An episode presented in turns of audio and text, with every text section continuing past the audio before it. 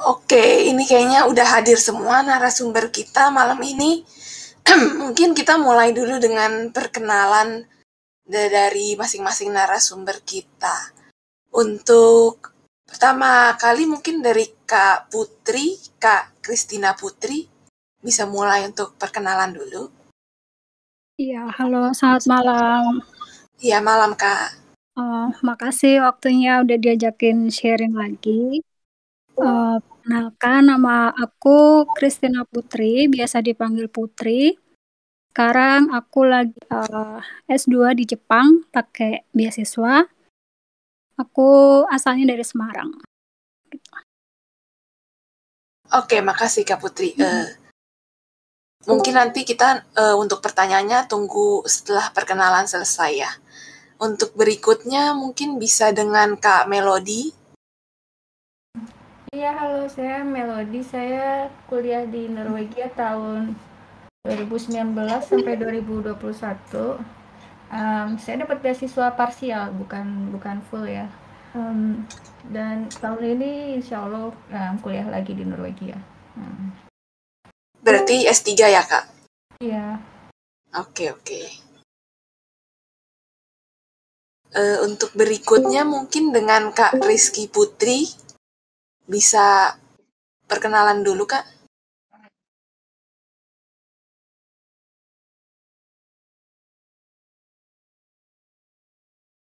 Uh, Kak Rizky Putri, uh, mic-nya lagi di mute.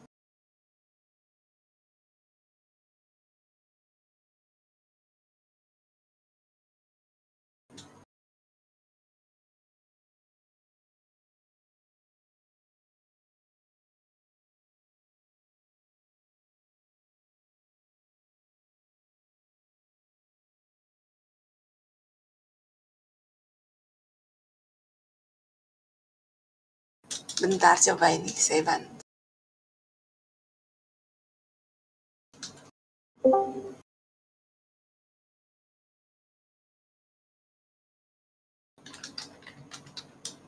Bisa kah? Bisa. Nyala kah?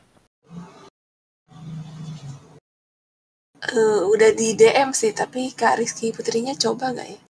Atau okay. mungkin leave dulu terus masuk lagi deh, coba. Kalau enggak, bisa nggak kayak gitu buat siapa tahu bisa uh, uh, koneksi atau gimana gitu. Oh oke okay, oke okay, bentar. Hmm.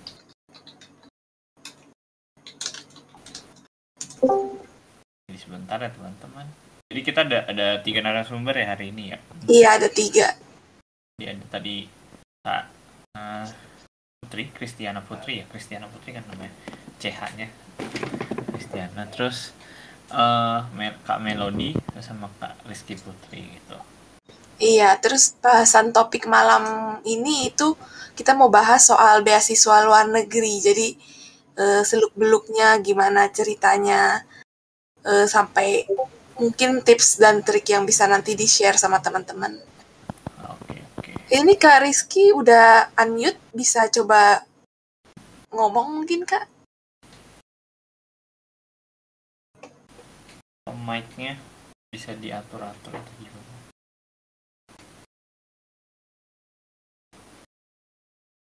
Oh, mungkin nih Kak Putri belum pernah coba.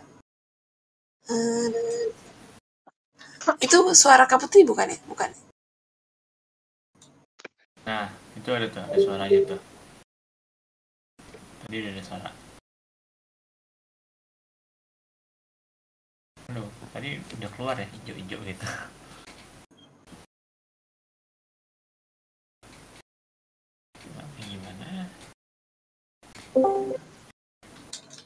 Sambil itu gue coba recap ya. Tadi Kak Putri itu Putri itu dari dari eh, di Jepang sekarang beasiswa terus Melodi di Norwegia S3 oh Putri ini ya S1 tadi ya? S1 kah? Di Jepang Aku S2. Oh, S2. Jadi S2 terus S3. Nah, sambil nunggu itu udah keluar keluar sih suaranya. Aduh, duduk. Bisa kan? Bisa kan? Mungkin nanti dulu Kak Rizky mau coba? Aku sih saranin coba dari HP sih tadi. Ya. Sambil nunggu mungkin kita bisa lah. Langsung mulai aja nih. Oke, kita mulai aja ya. Uh, untuk uh, saya bicara dengan Kak Kristina Putri dulu ya untuk speaker kita malam ini. Untuk pertanyaan pertama, aku mau tanya, Kak Putri dapat info beasiswa dari mana ya? Apakah ada akun sosial media atau milis tertentu yang Kak Putri follow soal info beasiswa ini? Uh, kalau soal info beasiswa sih kayak dari dulu tuh emang follow akun-akun beasiswa gitu. Tapi untuk yang uh, sekarang itu kebetulan dari teman aku. Jadi dia waktu itu posting di Instagram kalau dia berangkat ke Jepang. Terus ya udah iseng aja kayak nanya ngapain gitu kan. Uh, dan kata teman-teman oh dia mau sekolah lagi. Terus ya udah dari situ kayak nanya-nanya pakai beasiswa atau biaya, biaya sendiri dan temen aku bilang pakai beasiswa dari situ mulai cari tahu nama-nama beasiswanya gitu sih oh jadi aktif cari kemudian dapat info itu cari nama iya. beasiswa yang ke Jepangnya mm -mm. oh gitu oke okay, oke okay. hmm, selain dari info itu ada dari uh, mungkin dari influencer atau misalnya kan kalau yang di Jepang kan setahu saya ada si Jerome Pauline yang apa? Enggak sih, karena emang uh, dulu tuh nggak pernah kepikiran buat lanjut sekolah di luar negeri. Jadi kayak ya cuma sekedar info aja gitu kayak oh di sini lagi ada beasiswa ke negara ini gitu. Cuman kalau untuk ngejar sekolah ke luar negerinya emang bukan prioritas sih karena kayak uh, dulu sih pengennya kayak tetap kerja di Indonesia dan tetap lanjut sekolah gitu. Tapi kebetulan uh, secara nggak sengaja karena temen dekat itu jadi kayak oh ya udah nyobain aja gitu sih. Jadi bener-bener nggak ada nggak nggak kayak nothing tulus sih awalnya buat apply beasiswa ini. Oh gitu ya. Tapi dapat juga eh perlu di iya. mungkin bagaimana nanti. Oke oke. Bentar tunggu. Ini Kak Rizky coba dari HP mungkin halo, udah halo. bisa ngomong. Udah kedengeran belum suaraku? Sorry oh, sorry iya, tadi pakai laptop nggak dibolehin kayaknya aku. Iya. baru dari HP baru bisa. Oke, nggak apa-apa, nggak apa-apa. Oke, malam Kak, mungkin bisa perkenalan dulu tentang eh ke tentang diri Kak Rizky ya.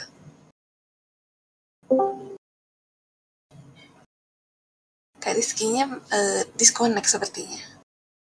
Halo, halo, sorry. Halo. Eh, Oke, okay, halo. Uh, iya, halo. Kenalan ya? Eh, aku harus. Um, Oke. Okay, uh, iya, perkenalan. Mungkin domisili di mana, okay. kemudian sedang S2 uh, atau S3 di mana? Uh, Assalamualaikum warahmatullahi wabarakatuh. Sorry nih, aku ada uh, kesulitan teknis di awal. Um, panggil aja aku uh, Risput seperti nama panggilan yang aku tulis. Jadi namaku namaku Rizky Putri, tapi orang-orang oh, kebanyakan okay. manggilnya Risput, jadi panggil Risput juga nggak apa-apa. Uh, domisili, uh, domisili untuk sementara aku masih di Jakarta, tapi sebentar lagi itu aku insya Allah akan berangkat uh, S3 yang sekarang. Jadi S3-nya ke New Zealand. Gitu. Wah, keren banget. Udah S3 di New Zealand lagi. Oke, oke. Mungkin saat ini kita okay, silakan, uh, silakan. lanjut ke yang lain dulu ya, Kak. Nanti kita balik lagi. Uh, oke. Okay. Uh, mungkin Kak Melody bisa cerita untuk info beasiswa yang Kak Melody saat ini dapat dapat dari mana nih kira-kira? Apa sama kayak Kak Putri tadi? Um, jadi kan um, ini maaf agak mundur ke belakang ya, jadi um, mungkin agak panjang. Jadi saya kan lulus S1-nya 2009 sampai um, 2009 lalu dari 2009 sampai 2018 itu ya ada sih masa-masa saya um, gencar coba kuliah di luar negeri ada yang fokus kerja gitu. Um, tapi itu kan 12 tahun lalu ya belum banyak um, internet belum secanggih sekarang. Jadi ya Google Google cari informasi di kampus um, di kampus UI dulu. Dan ya saya daftar ke Amerika ke Inggris ke Australia tapi tidak dapat.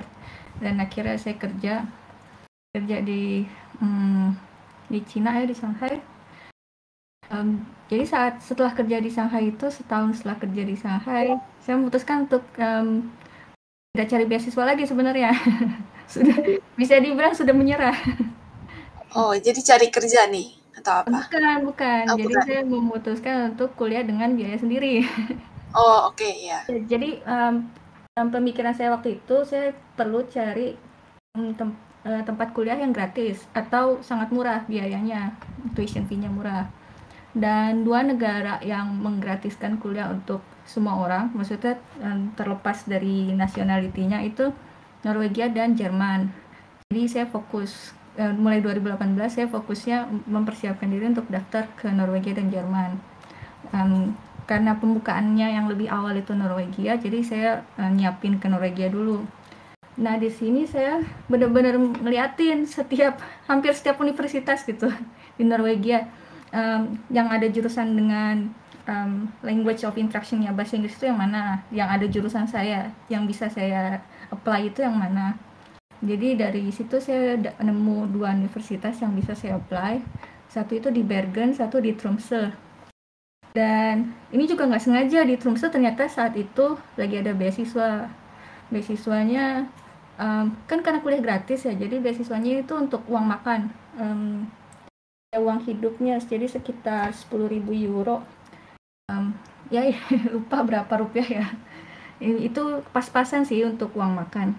Hmm, uang uang sewa dan uang makan itu untuk satu tahun ya sekitar 10.000 euro di di Tromsø karena itu kota yang sangat mahal Um, jadi saya daftar ke Bergen dan, dan Tromsø, diterima di dua-duanya. Tapi karena di Bergen tidak ada beasiswa, di Tromsø ada, jadi ya saya pilih ke Tromsø.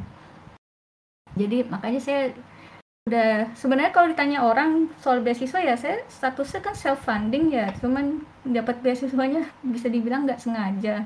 Ya alhamdulillah, tapi beasiswanya itu benar-benar cuman ada satu kali saat itu saya daftar aja, jadi yang tahun berikutnya sudah ditutup. Jadi itu beasiswa dari departemen dari universitasnya sendiri. Dan ya benar-benar cuma satu kali itu aja. Dan kalau teman-teman buka website ya udah nggak ada. Sudah tidak ada. Iya. Ya tapi kalau mau tanya-tanya soal hmm, kuliah di Skandinavia ya saya bisa coba jawab. Oh ya kalau yang soal kuliah S3 di Skandinavia itu um, bukan bukan beasiswa ya. Jadi kalau um, S3 di Skandinavia statusnya ini skilled worker jadi bukan bukan pelajar jadi bukan bukan bukan pemegang student visa tapi skilled worker visa karena digaji jadi kurang tepat juga kalau dibilang saya kuliah S3 di Norwegia akan kuliah S3 di Norwegia dengan beasiswa tapi ya dengan gaji karena di sana dianggap um, ya dianggap peneliti lah semacam peneliti junior. Oh, jadi kesempatannya pas banget nih. Uh, the right man in the right place waktu itu lagi iya. kebetulan buka beasiswa, kemudian kamu dicoba. Iya, dan in, makanya ada kalau ditanya itu nemu di grup apa, grup apa, setahu saya sih waktu itu nggak diumumin di mana-mana ya. Jadi benar-benar saya lihatnya di websitenya aja dan ini tuh universitas yang sangat tidak terkenal maksudnya di dunia ya sangat tidak terkenal kalau di Norwegia dia lumayan ya um, jadi ada um, memang kemungkinannya kecil ya untuk menemukan um, beasiswa random seperti ini tapi tidak ada salahnya kalau kita ada waktu luang di sisir gitu. Satu universitas satu persatu dibaca websitenya siapa tahu ada informasi yang bisa membantu kita termasuk beasiswa seperti ini. Hmm. iya boleh boleh. Oke. Makasih uh, sharingnya kak Melody. Uh, saya lanjut yes. ke kak Risput Kak Risput, kalau itu beasiswa kakak, dapat info dari mana nih? Apakah dari akun sosial media atau seperti Kak Melody langsung dari website Um, kampusnya eh, atau ini mungkin gimana ini Kak aku khusus ngomong untuk yang S3-nya berarti ya. Soalnya aku S2 dapat beasiswa juga, tapi waktu itu beasiswanya LPDP. Nah, itu tuh beda, eh, beda pengalaman sih kalau bisa aku bilang. Em, kalau secara garis besar, aku itu jadi abis lulus dari S2, aku mutusin untuk pulang ke Indonesia karena memang eh, pertimbangan bukan bukan syarat. Du, eh, waktu Syarat ya? zaman aku, jadi aku kan dapat LPDP bukan. 2015-2017. Waktu itu tuh sebenarnya malah ada kayak semacam program langsung lanjut S3-nya gitu loh dari LPDP-nya itu sendiri. Waktu itu, waktu itu aku udah ditawarin. Nah, tapi waktu itu aku Iya. pengen pulang karena eh, pertimbanganku sih ayahku sih. Ayahku kan sakit gitu. Aku aku tuh bahkan berangkat kayak udah ya udah deh kalau misalnya nggak ketemu papa ya udah ya udah kuburin aja jangan nungguin aku balik dari Inggris lah gitu kan penerbangannya panjang banget tuh kan nggak eh, nggak boleh kan nggak eh, harus disegerakan kalau dikuburkan kan. Nah jadi aku tuh waktu itu pas udah selesai lulus S2 aku pulang karena itu gitu. Jadi eh, S3-nya tuh aku mikir ah, ya udahlah aku bukan yang ngedoain ya tapi ya aku aku nunggu papa ini dulu deh gitu. nunggu papa udah eh, apa udah udah nggak ada. Ini bukan ngedoain jelek, bener-bener bukan ngedoain jelek, tapi memang ayahku waktu itu udah sakitnya sakit parah banget gitu. Nah, terus eh jadi ya satu tahun habis aku pulang itu ayahku meninggal gitu. Kira-kira satu tahun lah gitu. Terus habis itu aku udah mulai eh 10 bulan tuh malah kata mama. mama mamaku lagi dengerin juga gitu. Eh, nah, abis papaku udah apa? Udah nggak ada, udah meninggal. Aku lagi jadi kan daripada nganggur ya. Jadi aku di Indonesia tuh aku eh, kerja lah kerja dan kerjanya juga bukan yang inline dengan pendidikan. Jadi aku nyari kerja, ya nyari kerjaan aja untuk nyari kesibukan. Waktu itu aku ada project gede, jadi aku nyelesain projectku dulu lah. Projectnya udah selesai, terus eh, di rumah juga udah mulai eh, tenang situasinya kan setelah papa nggak ada. Ya udah aku udah mulai full konsentrasi di mana itu adalah awal 2020. Ya, kita sama-sama tahu sendiri lah ya apa yang terjadi di awal 2020 sampai sekarang. nah, jadi Pandemi. eh, apa? Jadi waktu itu tuh aku pengen balik lagi sebenarnya S3, balik lagi ke Inggris kan. Karena S- S2 aku di Inggris. Nah, tapi mungkin memang sama Tuhan nggak boleh kali ya. Jadi kayak aku ngirim, eh, aku bukan ngirim sih, aku kontak. eh, kalau PhD kan eh, mainnya kontak langsung dengan profesornya yang ingin eh, ingin kita tuju kan. Maksudnya yang akan menjadi eh, pembimbing kita selama selama PhD. Nah, aku kontak profesor di Inggris. Ada kali 30 profesor itu nggak ada yang nyangkut sama sekali. Sama sekali. Yang bales cuma tiga seingatku. Sisanya eh, nggak ada. Tiga pun kayak mereka bilang, oh kita udah ada kandidat yang lain gitu. Mereka mereka yang dengan baik hati membalas terus bilang kayak, oh kita udah kandidat yang lain. Oh, ya udah oke, fine gitu kan. Berarti kan ditolak.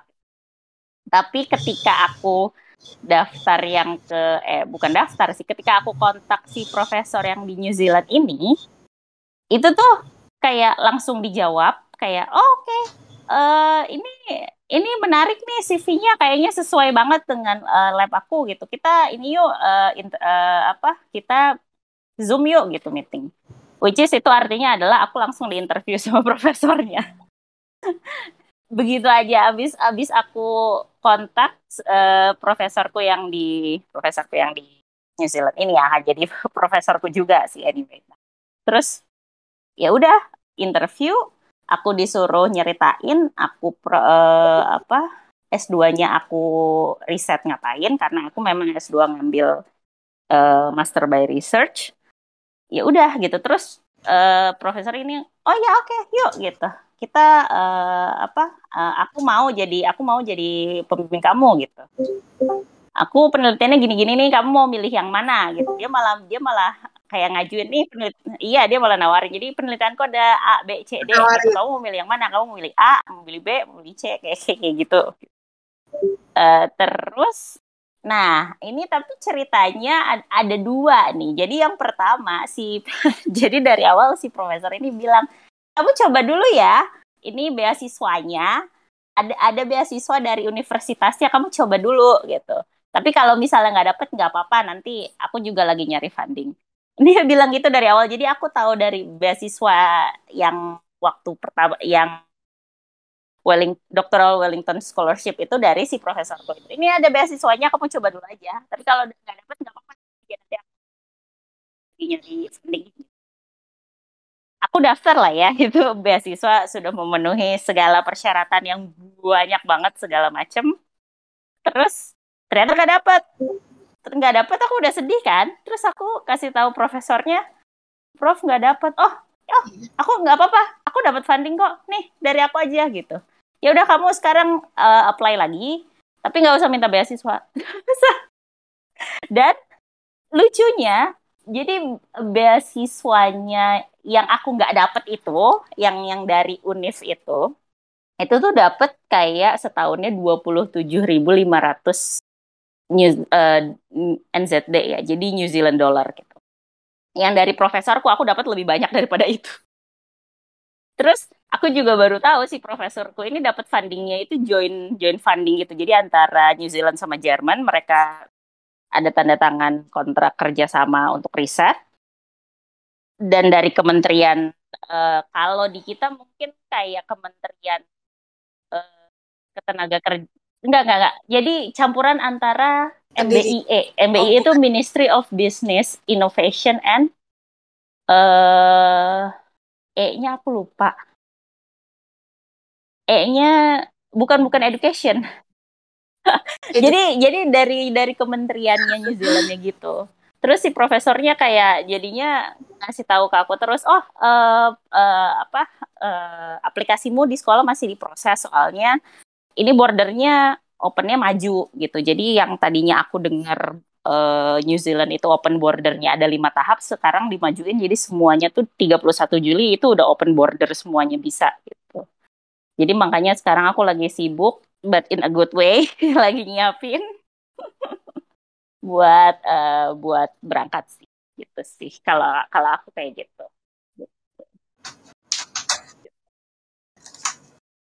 Oke oke kak. Tapi berarti ini dari uh, pembimbing, yeah. dosen pembimbingnya langsung ya, bukan dari yeah. universitas uh, atau bukan dari oh, pemerintah gitu ya? Itu dapat grant dari kementeriannya New Zealand, ngerti nggak? gitu. Oh, oke okay, oke. Okay. Gitu.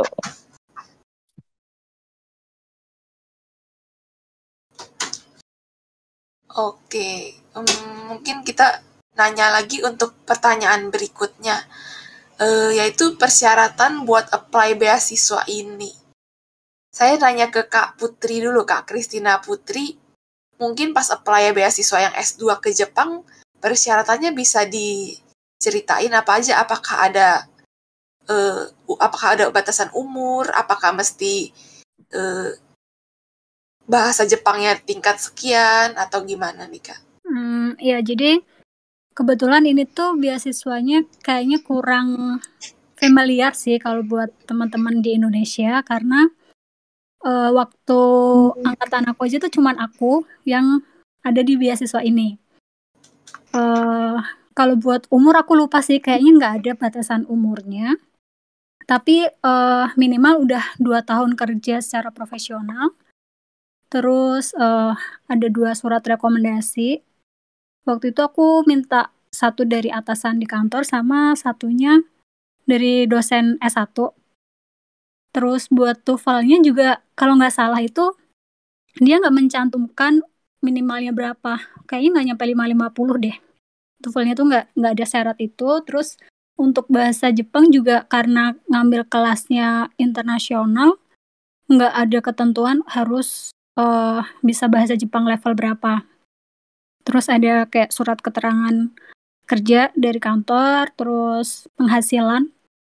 Terus kayak ditanyain sih kalau misal punya tanggungan apa enggak gitu. Terus kalau misalnya punya nanti kayak uh, planningnya gimana kamu untuk membiayai uh, tanggungan kamu itu gimana sama ada tiga essay sih essay kayak uh, resume pendidikan sebelumnya terus plan studinya apa sama kenapa milih Jepang tapi itu uh, syaratnya masing-masing kampus di Jepang beda sih. Kalau kayak di Tokyo, seingat aku kayak harus udah ngubungin profesor buat jadi dosen pembimbingnya. Sedangkan di kampus aku nggak harus ada. Jadi kalau syarat-syarat itu masih balik lagi ke masing-masing kampus. Iya, bisa beda-beda ya uh, requirement-nya.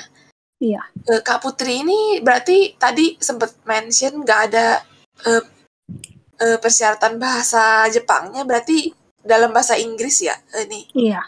Oh. Iya, di, di aku ngambilnya yang internasional program jadinya nggak ada nggak harus bisa bahasa Jepang sih. Oh, oke okay, oke. Okay. Tapi uh, Kak Putrinya bisa bahasa Jepang atau gimana nih? Nggak bisa. Uh, waktu berangkat sih nggak bisa ya belajar sendiri aja, tapi untuk di kampusnya kita bisa ngambil kuliahnya ada mata pelajaran bahasa Jepang ya? Iya, iya ada mata kuliah bahasa Jepangnya. Walaupun kreditnya cuma satu, tapi ya at least kan gratis, terus bisa lumayan lah. Oke, okay, oke. Okay. Uh, eh, saya lanjut nih ke Kak Melody. Kalau Kak Melody persyaratan apply beasiswa yang di Norway ini apakah ada batasan umur atau ada tes bahasa atau perlu referensi dari mana-mana aja nih? Uh, mungkin saya um, bicara tentang apply kuliah di Norwegia pada umumnya ya. Ya karena kuliahnya di sana gratis kan bisa dibilang beasiswa juga. um, Jadi yang saya perhatikan cukup menjadi well ya mungkin ada di negara-negara um, lain tapi di di Skandinavia ini ada ciri khas yang cukup mencolok ya. Um, jadi kalau jurusan S1-nya tidak linear dengan S2 itu agak susah. Linear pun nggak harus benar-benar sama nama jurusannya, tapi kalau misalkan um, mau kuliah um, international business, tapi ke, kalau S1-nya sama sekali tidak punya mata kuliah bisnis itu sulit dan kalau dan itu pun ada syaratnya um, perlu sekian eh, puluh SKS yang relevan gitu. Jadi antara jurusan S2 dengan S1-nya dipersyaratkan um, sekian puluh SKS yang relevan. Untuk jurusan saya waktu itu cukup tinggi mintanya 60 um, 60 mungkin bukan 60 ya. 70 sampai 80 kalau nggak salah SKS. Dan ini SKS-nya um, Eropa namanya ICTS. Lupa kalau dihitung ke SKS Indonesia berapa. Ya, jadi um, ya um, alhamdulillah sih cukup ya dari um, dari transkripnya masih cukup jadi saya masih bisa apply. Uh, cuman kan kalau ya belum tentu jadi belum tentu bis, bisa apply kalau um, tidak ini ya. Uh, itu itu satu hal penting yang da, apa menurut saya penting dari uh, uh, kalau kita mau apply kuliah S2 di Norwegia dan di Swedia juga mirip-mirip persyaratannya tapi kan di Swedia bayar kan tuition fee-nya. Jadi harus uh, mirip ya antara S1 sama S2 misalnya.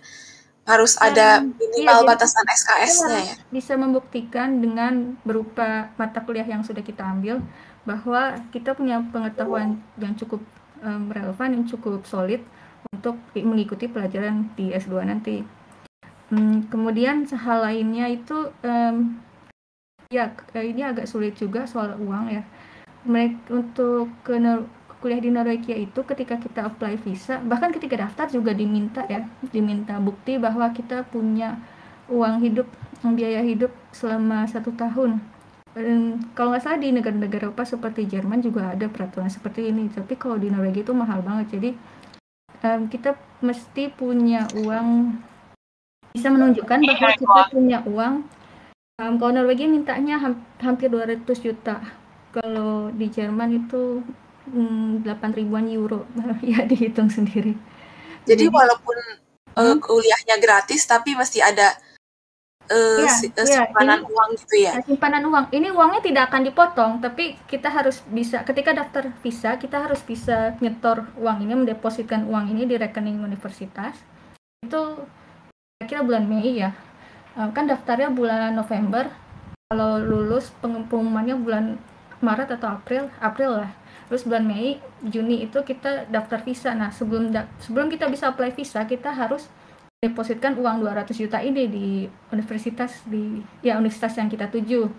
Baru kita bisa apply. Karena pre- intinya or- Norwegia itu em, tidak mau ada yang datang tapi tidak bisa menghibur menghidupi dirinya sendiri jadi itu sih mindset pemerintahnya yang saya tangkap itu seperti itu jadi mungkin- Kebanyakan di Eropa seperti itu juga ya, Kak? Ya, ya jadi um, dan karena di Norwegia ini mahal banget jadi um, memang agak sulit ya. Um, uh, itu itu yang itu juga harus diperhatikan. Um, jadi kalau soal beasiswa ya lagi-lagi ini de- um, sebenarnya surat referensi itu tidak diminta ya untuk daftar S2. Um, yang saya lihat umum di Norwegia itu untuk daftar S2 tidak diminta surat referensi. Kalau IELTS itu ya sem- semacam IELTS TOEFL itu diminta untuk yang program bahasa Inggris. Kalau mau daftar ke program yang berbahasa Norwe- Norwegia ya harus punya bukti. Tapi biasanya sih orang Indonesia nggak nggak apply ke jurusan berbahasa Norwegia di sana. Hmm, Jadi yang Inggris ya? Ya, jadi jadi ya saya daftarnya kan ke jurusan yang berbahasa Inggris.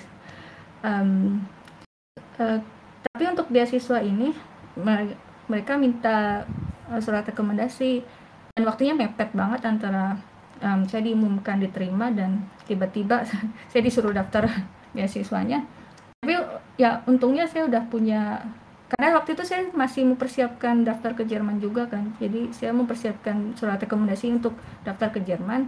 Ternyata kepake untuk daftar beasiswa em, di di Norwegia. Jadi ya itu sih em, dokumen yang berbedanya itu di surat rekomendasi aja sama ya isi formulir itu kan gampang ya. Em, ya itu lagi-lagi kebetulan kebetulan siap gitu. Rekomendasinya bisa dari kayak eh, tempat kerja terdahulu gitu atau gimana? Rekomendasi dari mana? Paling baik sih rekomendasi dari universitas sebelumnya ya. Kalau tempat kerja kan lagi-lagi belum tentu relevan dengan S2 kita. Oh gitu, jadi Ah. diminta dari S1-nya ya kemungkinannya. Iya, karena yang diharapkan kan bisa menggambarkan. Ya, ya lagi-lagi beda ya tiap-tiap pemberi beasiswa, tapi karena pe- beasiswa yang saya ambil ini dari kampus, dari departemen. Jadi yang diharapkan itu res- surat rekomendasinya bisa menggambarkan kemampuan akademik saya. Jadi kan idealnya dari dosen-dosen saya sebelumnya. Mungkin kalau beasiswanya tujuannya seperti apa ya ada kan beasiswa Swedia pemerintah Swedia untuk profesional itu mungkin bisa dari em, employer ya em, mungkin relevan ya tapi kalau untuk beasiswa saya sih nggak relevan kalau dari employer Hmm. Oh oke oke.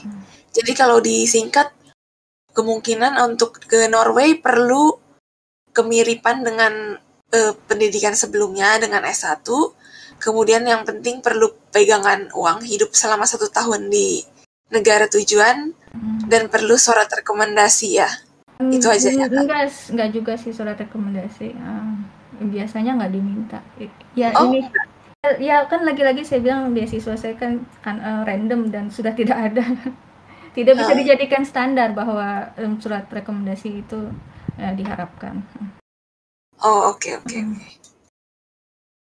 Ya, tapi eh, ya ini kalau eh, kalau mau daftar S3 karena saya kan selama setahun belakangan ini daftar S3 itu em, surat rekomendasi itu diminta, tapi tidak semua em, universitas meminta surat rekomendasi di depan.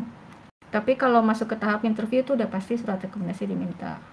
Jadi kita tetap harus mempersiapkan em, dosen-dosen yang mau membantu kita menuliskan surat rekomendasi kalau kita lolos di tahap interview. Ini untuk ta- S3 ya. Hmm.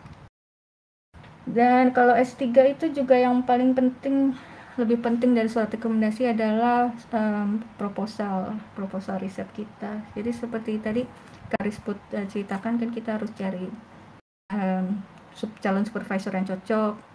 Itu saya salut loh 30 profesor dihubungi. Saya nggak sampai sebanyak itu. Ya jadi kalau udah nemu profesor yang cocok dan ya, ya pertama nemu beasiswanya dulu. Ya tergantung beasiswa atau funding atau um, ya dengan cara lain.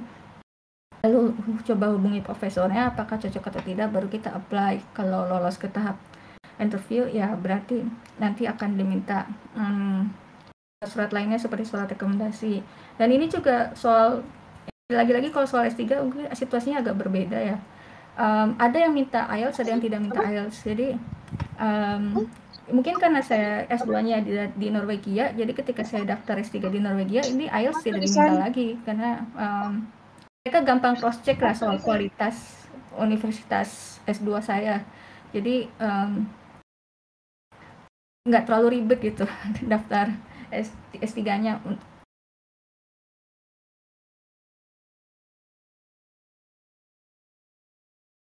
kita tuh uh, belajar apa kalau misalnya kita mau ngelanjutin S2 atau S3 dengan sesuatu yang mungkin tidak linear dengan background kita sebelumnya itu harus sangat jelas sekali kenapa gitu.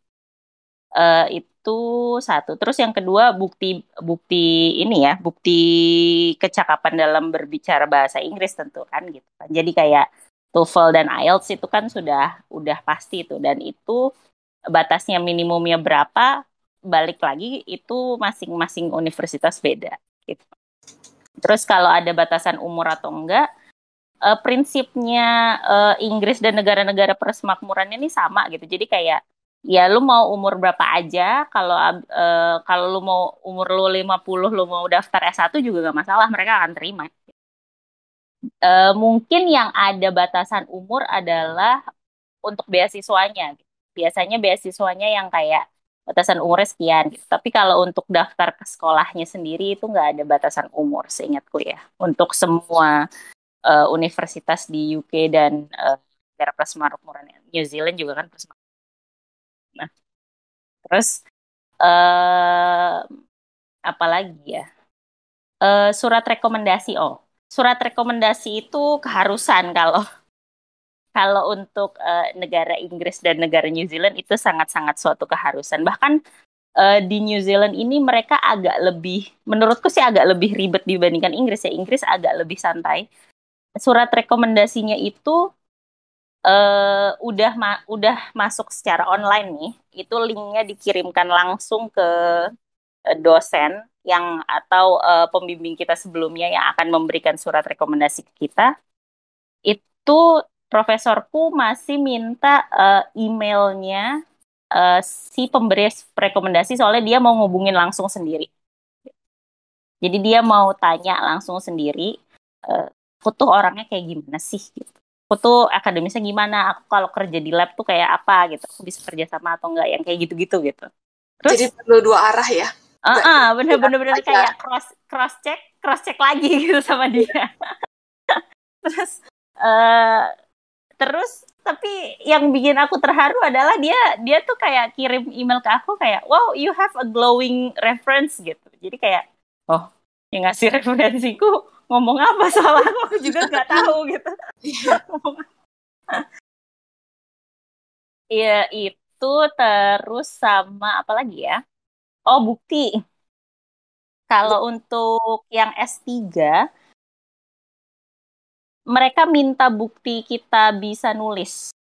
Jadi aku ngasih bukti uh, paperku yang udah uh, di, di udah udah udah rilis kan. Itu salah satu jadi bukti. Tapi kalau misalnya uh, daftar S3-nya belum punya paper yang udah pernah dirilis sebelumnya nggak apa-apa, tapi harus bisa menunjukkan bukti, which is kayak bikin essay or something. Jadi ada bukti bahwa kita bisa menulis uh, academic writing, jadi bukan bukan uh, general writing ya gitu. Jadi mereka minta bukti tulisan kita. Itu di luar proposal riset ya proposal riset mah itu sudah sudah sangat jelas kalau kalau S3 pasti mereka minta proposal riset di awal gitu kayak uh, tapi biasanya dibatasin sih nggak nggak panjang-panjang kayak min kayak misalnya diminta 2000 kata gitu gitu itu sih paling syarat-syaratnya ya. Iya iya. Oh, i- Kalau kalau aku lihat sih dari cerita kakak-kakak semua berarti eh, kurang lebih mirip sih, nggak ada batasan umurnya. Ya, dan yang paling penting mungkin referensi atau rekomendasi sih itu yang biasanya per- perlu ya. Kalau aku lihat sih. Em, itu iya, ka, apalagi untuk yang eh, pengennya ke negara-negara kayak Inggris atau negara-negara persemakmuran nih kayak Kanada, terus New Zealand, terus ke mana lagi sih negara persemakmuran Inggris. India. Eh, no no no no no no no Oh, India bukan. bukan negara persemakmuran Inggris gitu. Eh, jadi mereka itu eh, mainnya di ini di rekomendasi dan di eh, di tulisan kita lah intinya. Lihat kita tuh kayak gimana sih. Kalau nilai kataku enggak gitu ini sih mereka malah transkrip ya. Secara transkrip mereka malah nggak terlalu gimana gitu. Kecuali eh, nilai kita benar-benar kebangetan parah banget gitu. Mereka mungkin baru akan. Tapi kalau nilainya no- normal-normal aja nggak nggak terlalu bermasalah. Eh, kalau di Great Britain apa ada persyaratan minimal uang hidup juga gak ya kak? Eh, waktu itu aku ke Inggris karena eh, sponsorship ya dari LPDP gitu kan udah ada eh, sur eh, letter of sponsorship gitu. Mereka jadi nggak nggak mensyaratkan si uang hidupnya itu gitu. Tapi sebenarnya syarat itu ada kalau untuk yang memang self funding. Jadi kalau yang bayar sendiri eh, mereka itu memang harus ada uang di eh, di banknya, di rekening banknya, tapi itu nggak dikasihin ke universitasnya kayak yang di Norwegia kayak cer- cerita Kamelody enggak. Jadi kayak di rekening banknya kita sendiri ada bukti bahwa ada duit sekian. Biasanya setiap tahun itu nilai akan berubah sesuai dengan eh, aturan minimum hariannya itu berapa yang dikeluarkan oleh kerajaan Inggris. Itu biasanya berubah-berubah seingatku. Tapi itu aku tuh ingetnya dulu itu bisa diakalin kalau misalnya kita, ada temanku yang bawa dependent gitu. Dia harus ngasih lihat bukti bahwa ada ada duit sekian gitu kan di simpanan mereka. Itu itu kayak minjem ke sana ke sini dulu. Pokoknya sampai sesuai dengan jumlahnya itu tiga bulan mengendap di rekening bank kita. Terus kita daftar eh, visanya. Visanya udah jadi uangnya balikin aja ke orang yang yang kita pinjemin itu. Karena Nggak perlu disetor ya? Nggak perlu karena nggak perlu disetor kayak cuma cuma butuh bukti bahwa ini loh kita ada kalau misalnya kenapa-napa kita bisa beli tiket untuk pulang ke Indonesia sebenarnya mereka cuma pengen tahu itu gitu kalian ada ada duit nggak kalau misal kalian kenapa-napa kalian ada duit buat balik pulang gitu gitu sih Oke oke, I see. Berarti emang cukup beda sih ya tiap negara eh, untuk persyaratannya masing-masing sendiri ya. Mm-mm. Oke, eh, Aku boleh tanya nggak? Oke ya Kak Debbie mau nanya dulu silakan. Ya, tadi kan Kak Kak Risput atau Kak siapa ya yang LPDP di Inggris? Iya, aku Iya. Mm. Ya, Kak, aku mau tanya, nah, kalau misalnya LD, LPDP itu kan harus punya LOA, Letter of Approval dari kampusnya. Itu cara dapetnya gimana, Kak? cara dapetnya gimana Eh, cara dapetnya daftar ke kampus dan mendapat LOA dari kampus Oh, nah, itu Kakak di universitas mana, Kak, kalau boleh tahu? aku University of Birmingham Ah, nah, apply-nya itu apakah em, Universitas Birmingham itu perlu persyaratan khusus kayak minimal IP dan lain-lain? Terus apa berkas-berkas yang perlu disiapin ya, Kak, biasanya? Eh, itu standar sih kayak yang aku bilang ya maksudnya eh, rata-rata universitas eh, Russell Group atau Ivy eh, Russell Group kalau di Inggris sebutannya ya yang 10 terbaik di Inggris yang kayak Ivy League di Amerika itu loh yang kayak Harvard Yale itu kan Ivy League itu kan 10 terbaik di Amerika rata-rata mereka semua udah tahu kalau misalnya si anak itu mau daftar LPDP mereka udah tahu bahwa itu mereka butuh LOA Hmm. jadi kalau misalnya di daftar aplikasi mereka, mereka akan ada tuh. Jadi kayak pas di bagian funding tuh terutama mereka akan nanya kamu fundingnya dari mana kalau misalnya dia lihat kita dari Indonesia dia pasti akan nanya kamu mau daftar LPDP atau enggak gitu. gitu. Oh, secara itu interview atau Enggak, enggak, enggak, enggak. Jadi kan semua sistemnya untuk up, uh, daftar sekolah itu kan udah online sekarang. Jadi hmm. di ketika daftar online-nya sendiri pun itu udah kelihatan bahwa uh, kamu tuh uh, mau uh, mau gimana mau apakah mau daftar beasiswa yang mungkin mereka punya mereka tawarkan atau kamu ada pengen daftar uh, beasiswa dari mana lagi jadi biasanya mereka kalau udah tahu mereka akan keluar pilihan itu uh, terus uh, mereka uh, akan assess dulu nih kalau misalnya kamu memenuhi kamu akan dapat LOA-nya dan tinggal menunggu dari uh, dapat beasiswanya dari LPDP-nya atau enggak. Oh gitu. Okay. Kalau aku waktu itu karena aku ngambilnya master by research ya, bukan master uh, bukan FSC, Master of Science, Master of Research. Hmm. Uh, aku tuh juga kayak S2-nya hampir-hampir mirip kayak S3. Jadi aku juga nyari nyari profesor dulu di sana untuk uh, riset yang pengen aku lakukan gitu kan. Nah, aku juga ngubungin profesor dulu. Uh, aku kasih tahu ke profesorku uh, aku mau daftar beasiswa LPDP nih, tapi waktu itu kan profesornya belum tahu ha LPDP itu apa gitu. Terus nah, da, waktu itu tuh aku dapat LOA-nya masih kondisional dari kampus. Karena hmm. uh, karena waktu itu aku ada dokumen yang harus aku submit masukin lagi bukan IELTS sih ada dokumen lain deh aku lupa kayak ada satu dokumen lah yang aku harus masukin lagi gitu kan kalau dokumen itu udah masuk aku LOA-nya jadi unconditional. Nah, terus aku waktu daftar LPDP itu aku masih pakai LOA conditional itu gitu. Terus tapi karena dilihat sama orang LPDP-nya, oh ini conditionalnya bukan conditional gimana-gimana gitu, bukan conditional yang ini.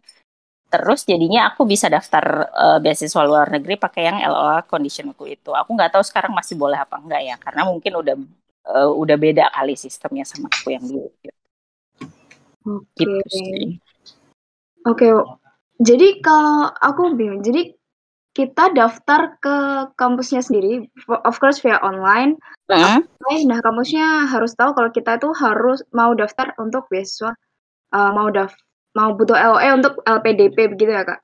Bukan kampusnya harus tahu kampusnya kalau kampus gede ya biasanya udah tahu hmm. uh, aku nggak tahu kalau misalnya kampus-kampus yang mungkin uh, uh, second tier or the third tier gitu aku nggak tahu mereka udah tahu LPDP atau belum gitu sih okay. tapi kampus-kampus first tiersnya Inggris itu mereka udah tahu semua sih Hmm. Kalau aku dulu jadinya kan aku karena LOA conditional, terus aku daftar LPDP dengan LOA conditional dan aku alhamdulillah dapat. Aku kasih tahu profesorku tuh yang S2, oh aku dapat nih beasiswa ini, terus dia seneng banget. Dia kayaknya ya dari dari bahasa emailnya sih dia kayaknya berburu si orang bagian ini deh admission deh. Terus tahu-tahu aku langsung dapat uh, ini ku aja, langsung dapat casku aja. Casku langsung keluar confirmation of acceptance-nya uh, itu langsung keluar itu aku langsung suruh bikin visa dan lain sebagainya. Eh, jadi gini enaknya kalau udah menghubungi profesor dulu itu adalah kalau kamu daftar itu udah kayak uh, udah kayak uh, syarat doang gitu loh daftarnya. Apalagi kalau misalnya profesornya udah seneng sama kamu kayak bakalan dibantuin gitu sama dia dia yang bakalan ngejar orang yang di kampus sana gitu. Ini mana nih ini ini sini nih kayak gitu Oke oke oke. Jadi sebenarnya da dapetin LOE nggak susah ya, Kak? Enggak sesusah itu. Temenku juga yang di UCL, dia hmm. juga nanya, "Ini gue mau daftar beasiswa nih, LOA gue belum keluar." LOA-nya keluar besok. Oh. Ya, aku bingung kan kalau misalnya kampusnya bagus-bagus kayak ya you know, I feel like kayak gitu, bukannya yang kudu masuk maksudnya ya uh, seleksinya itu panjang juga. Apa dia itu ada kuotanya? Jadi untuk kuota mahasiswa luar negeri segini, mahasiswa dalam negeri segini kayak gitu. Uh, oh. We don't have to compete with other. Um, enggak juga. Ya itu dengan asumsi bahwa kamu memenuhi semua syarat persyaratan masuk uh, universitas mereka ya. Maksudnya kayak IP-nya masuk syaratnya, IELTS-nya masuk syaratnya. Hmm. Terus uh, apa transkripnya juga uh, ya nggak ini ini banget lah nggak nggak apa nggak nggak mepet mepet banget lah gitu mepet mepet Hmm. dengan minimum gitu tapi eh, balik lagi abangku kata abangku punya temen dia sekarang temennya itu jadi dosen di Oxford si abangku bilang dia waktu kuliah IP-nya cuma satu deh dia Hah? jadi dosen di Oxford Wow. jadi sebenarnya eh, yang kayak aku bilang itu tadi mereka kadang nilai itu kesekian gitu tapi yang dilihat tuh yang yang lain-lainnya dulu gitu Oke. Jadi kalau boleh aku tanya nih Kak, jadi urutannya itu pertama kita harus dapetin LOE baru kita daftar ke LPDP begitu ya? Mm-mm. Dan kalau misalnya nih LOE kita daftar ke banyak universitas yang emang ditujukan yang emang LPDP bisa bisa kasih beasiswa itu boleh ya? Jadi kita daftar aja yang mana yang kecantol itu boleh nggak ya Kak? Em, ak- eh, banyak sih yang, yang suka kayak gitu tapi aku sih aku bukan tipe yang kayak gitu jadi aku tuh bia aku tuh biasanya gini ketika aku milih aku milih yang memang di mana aku rasanya nyaman gitu dengan pilihan. Bukan hanya karena oh gua pengen keluar negeri nih pengen banget keluar negeri makanya gue mati-matian gitu gitu kayak. Oh, tujuannya beda. tapi tapi eh, tapi milihnya programnya misal gitu. Tapi itu tuh biasanya yang bikin kayak banyak kan cerita horor kayak eh, pembimbingnya. Gak baik lah pembimbing satu pembimbing duanya kelas lah jadinya dia bingung nggak selesai selesai penelitiannya. Maksudku aku mikir itu pasti yang gimana ya? Coba kalau nggak milihnya ngasal ya. Just oh pokoknya asal gue bisa sekolah di luar negeri asal gue bisa dapat LPDP gitu. Tapi pilihnya tuh bener-bener yang kayak ada alasannya kenapa kamu pengen ke situ apakah kamu suka dengan risetnya di situ apakah risetnya berhubungan sama yang akan kamu lakukan gitu Hmm, oke. jadi jadi nggak nggak kayak ah coba aja banyak yang mana yang nyantol tapi Mm-mm. tuh karena tiap-tiap university itu eh, apa fokusnya beda. Jadi walaupun namanya sama, misal kayak aku ya, contohnya aku aja deh. Aku tuh S1 eh, teknik kimia waktu itu di ITB. Aku S2 teknik kimia lagi, tapi aku ngambil eh, fokusnya itu di fuel cell, di mana di Indonesia itu nggak ada. Waktu itu nggak ada sama sekali. Waktu aku mau ngambil itu belum ada sama sekali. Terus habis itu aku sekarang mau ngambil ke keluarganya, keluarganya dari eh, fuel cell ini, electrolyzer. Itu karena itu yang aku suka. Kalau misalnya aku cuma eh, apa ya belajar eh, pengen keluar negerinya, ya udah, gitu. pokoknya aku pengen keluar negeri. Aku ngeliat programnya di Imperial, di Imperial College London, aku ingat banget ada Advanced Chemical Engineering. Aku nggak pengen masuk situ, walaupun walaupun keren ya, mentereng banget namanya Imperial, terus nanti masuknya Advanced Chemical Engineering gitu. Ya aku gak pengen, gimana dong? Ya, jadi aku nggak daftar ke situ gitu.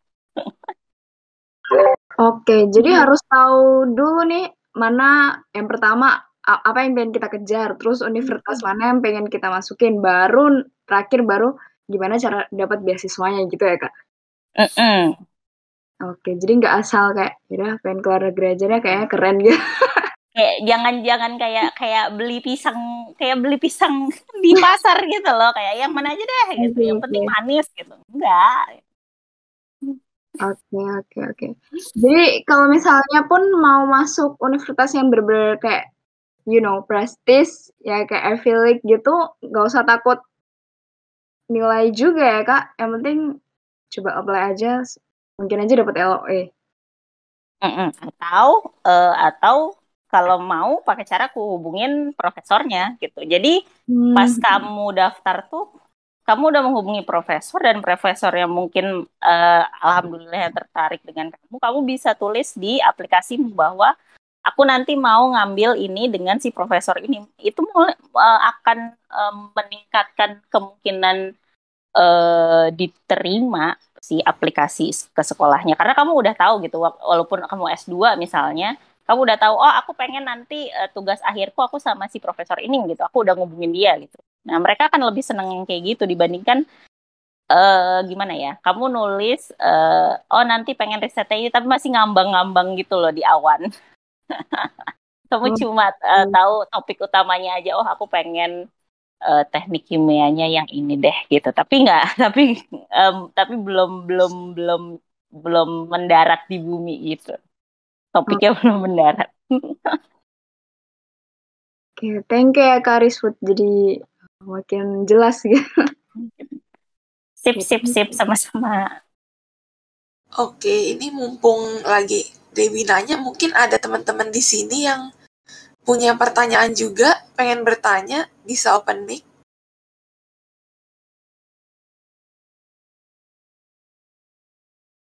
Gue deh, gue deh mau nanya. Eh. boleh telepon. Jadi pertanyaannya sebetulnya di luar beasiswa tapi masih ada hubungan dengan tiga teman-teman sini ya nah, kalau gue lihat ini ada S2 dan S3 gitu apa sih kayaknya yang membuat teman-teman ini mau ambil S2 dan S3 lagi gitu apalagi terus di luar negeri gitu apakah karena tadi jurusan-jurusan yang butuh research kan kalau research gitu kan biar uh, emang akademik ya itu kan uh, emang harus ke S2 S3 atau ada alasan-alasan lain gitu kah? Mungkin bisa dijawab. Siapa nih yang kira-kira mau jawab? Mungkin tiga-tiganya? Iya. Alasan tiga-tiganya tiga-tiganya itu ya mirip-mirip juga ya. Hmm, ya aku boleh, boleh coba deh. Mungkin ada insight yang hmm, sedikit berbeda ya. Jadi waktu aku daftar kuliah S2 juga saat ini baru-baru ini juga waktu mau daftar S3 itu seperti percabangan ya apakah mau fokus ke karir atau mau ambil jalur akademik. Hmm, dan yang saya maksud dengan karir juga saya waktu itu udah lumayan udah semacam intermediate level karir lah. Um, kalau mau difokusin belajar bahasa Mandarin lalu um, apply ke perusahaan yang lebih besar di Cina atau ya tetap kepake kan bahasa Mandarin kalau saya apply ke Singapura mungkin. Hmm, ya dulu saya mikirnya ke situ. Jadi tapi kan um, yang namanya penasaran kalau sudah suka sama sebuah ilmu dan um, ingin mendalaminya ya gitu coba bayangkan 10 tahun penasaran dengan sesuatu dan kalau saya nggak kuliah lagi mungkin hmm, seumur hidup penasarannya jadi um, ya kebetulan sih um, lamaran kerja saya ditolak nggak um, tembus ya. Jadi sementara lamaran kuliah saya diterima. Jadi ya itu juga alasan yang um, saya kuliah S2 dan baru-baru ini um, ya saya melakukan hal yang serupa ya. Saya apply kerja di luar negeri sekaligus apply S3 di luar negeri itu uh, beberapa bulan belakangan ini hampir berbarengan dan um, kalau kuliah S3 itu karena kita perlu surat rekomendasi dan perlu proposal riset yang kekinian ya istilahnya. Kalau di kalau ditunda sampai bertahun-tahun kemudian mungkin profesor yang memberi kita surat rekomendasi mungkin sudah pensiun atau sudah pindah itu akan rumit ya. Dan kalau proposal riset kita istilahnya menjadi basi karena sudah um, isunya sudah lewat gitu trennya atau sudah dipecahkan oleh orang lain nanti kita harus mikir lagi dari awal dan membuat proposal riset kan susah. Ya jadi atas pertimbangan itu juga saya memutuskan untuk um, lebih baik kuliah lagi dan ya karir nantilah kalau kalau mau kembali lagi ke um, industri ya saya bisa setelah kuliah S3 bisa kembali ke industri. Kalau enggak ya saya ya terusin fokus di jalur akademik ya menjadi peneliti setelah S3 nanti. Hmm. Oke, itu jawaban dari Melody. Mungkin uh, yang lain mau jawab? Hmm. Boleh nggak? Aku kalau aku mungkin beda ya sama dua narasumber kita yang aku lihatnya akademik banget suka sama yang namanya belajar. Sedangkan kalau aku uh, awalnya kenapa mau lanjutin S2 waktu itu kayak mungkin jadi salah satu ego ego aku sih kayak pengen uh, di umur sebelum 30 tahun aku pengen uh, sekolah lagi gitu. Terus uh, apa yang kira-kira linear sama S1 aku. Dan uh, waktu itu aku kerjanya masih sebagai uh, pegawai kontrak dan nggak tahu kapan uh, apa ya namanya diangkat jadi permanen gitu. Uh, uh, jadi kayak ya masa mau gini-gini aja gitu kan. Terus kayak oh udah coba apply apply juga kayak masih belum ada hilal gitu kan. Jadi kayak ya udah deh aku coba uh, buat lanjutin S2 aja. Tapi waktu itu emang sebelum aku apply beasiswa ke Jepang aku udah apply juga di PTN di Surabaya. Tapi itu bayar sendiri kan. Jadi kayak waktu itu mikirnya tetap sambil kerja tapi sambil belajar ntar ntar sambil jalan kalau misalnya bisa dapat kerjaan yang lebih baik ya kenapa enggak gitu. Tapi uh, setelah aku daftar S2 ini dengan apa ya kalau dibilang persiap persiapannya tuh emang kayak effortnya nggak nggak nggak sebanding sama teman-teman yang lain gitu. Maksudnya kayak yang mereka nyoba bisa sampai dua tiga kali terus berbagai beasiswa gitu kan.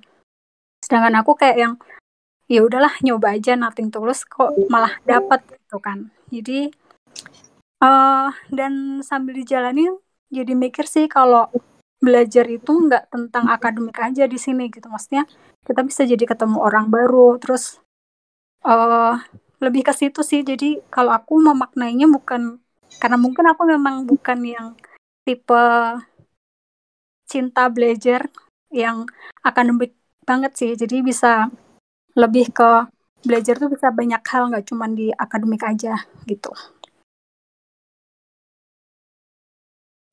Mungkin dari Kak Kristina mungkin dari culture-nya, dari pengalaman selama kuliah juga ya.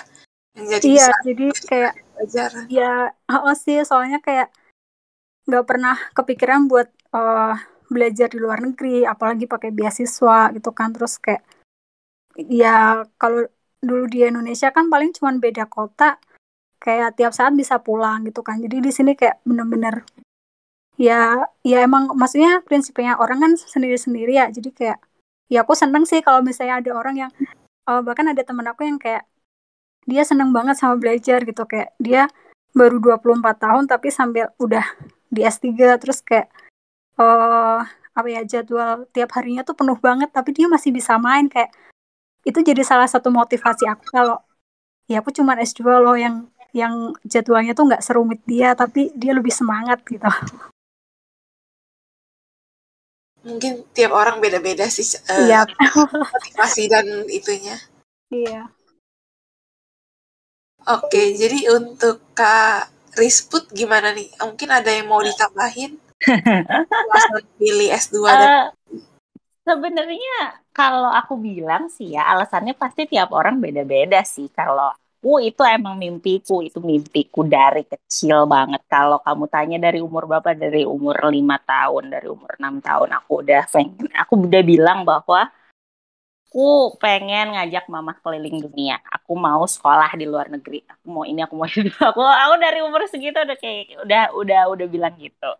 Terus uh, orang tua aku tuh dari kecil udah yes kayak ngasih tahu aku uh, ya udah kalau mau sekolah ke luar negeri kamu cari beasiswa gitu dari dari kemampuan kamu sendiri gitu. Oke okay, gitu. Ya udah gitu. Aku aku cari itu beasiswa. Uh, terus um, gimana ya waktu di di pas aku inget pas udah selesai S2 tuh aku penasaran gitu kan. Ah masa sih aku nggak pernah ngalamin uh, lingkungan kerja gitu. Katanya lingkungan dalam tanda kutip lingkungan nyata lingkungan hidup nyata nih ya.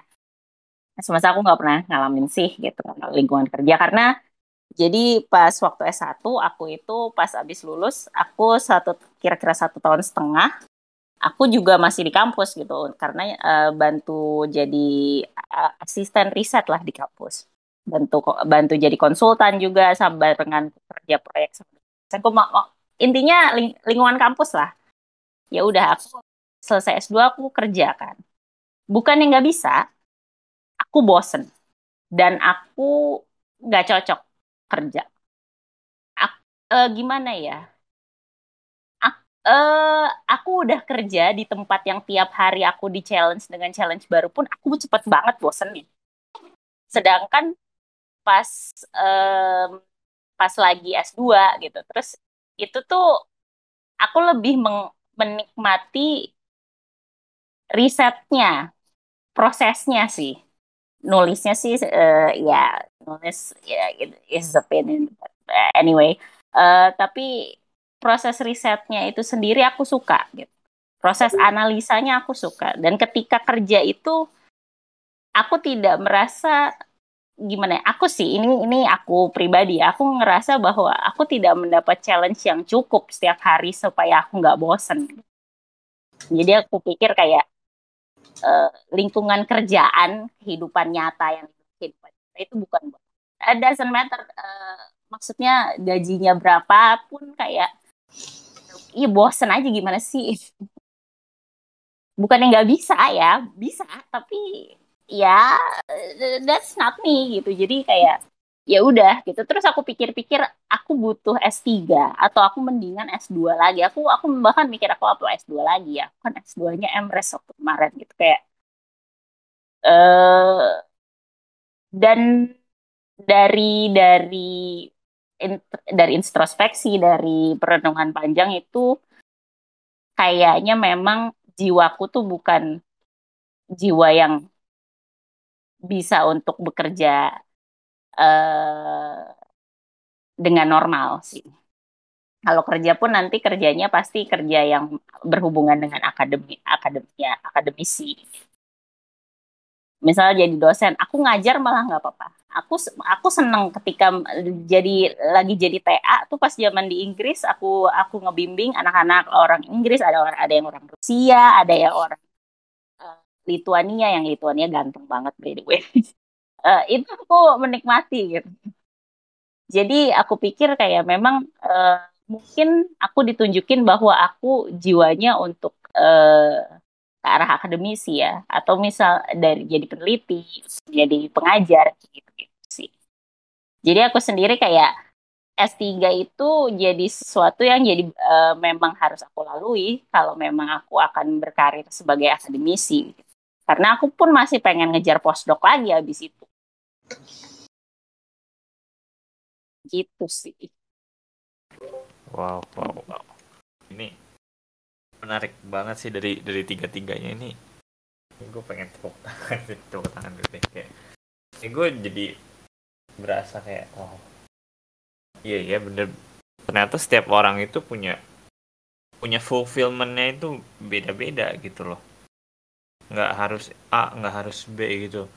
Ya nggak harus kayak bikin usaha sendiri jadi entrepreneur gitu. Itu mungkin sebagian orang itu works gitu.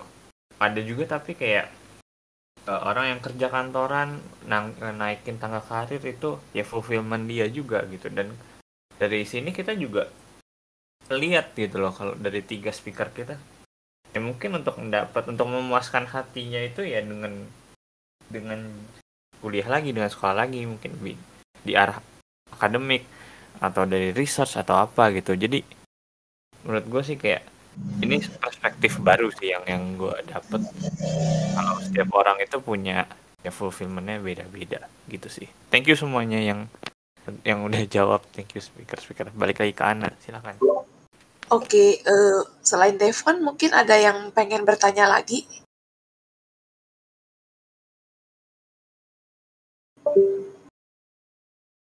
Uh, Oke, okay, karena oh ya Kak aku, Uh, ya. Mau tanya terakhir ya, nggak apa-apa kok. Ini pertanyaannya uh, gini. Uh, maaf ya, ini pertanyaan mungkin rada absurd atau gimana, tapi tiba-tiba muncul aja di kepala aku gitu. Jadi kayak gatel kalau nggak tanya gitu. Uh, sederhana aja, misalkan gini aja kak. Uh, kan udah gimana ya? Bentar nggak enak ya nanya. Udah menemuin full feel, full feelingnya udah full lah gitu ya. Uh, cuma pertanyaanku cuman sederhana kak. Kira-kira kakak-kakak ini ada nggak sedikit apa ya dorongan buat kontribusi ke negara Indonesia lah gitu. Kalau udah selesai atau gimana gitu.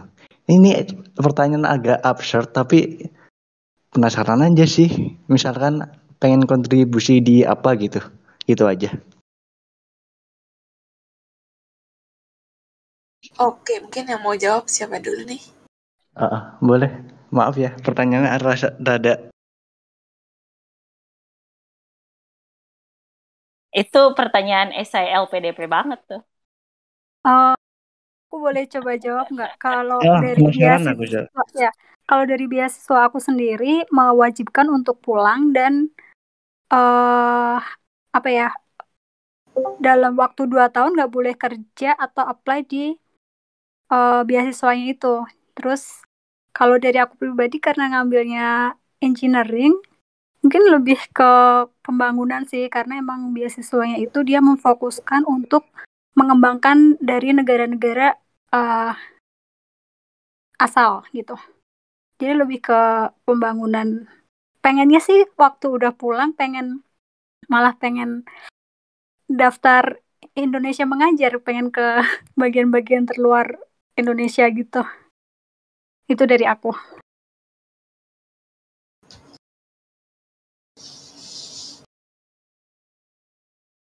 Kak Putri pengen give back ke uh, masyarakat Indonesia yang masih belum mengalami pendidikan yang lebih baik ya justru ya.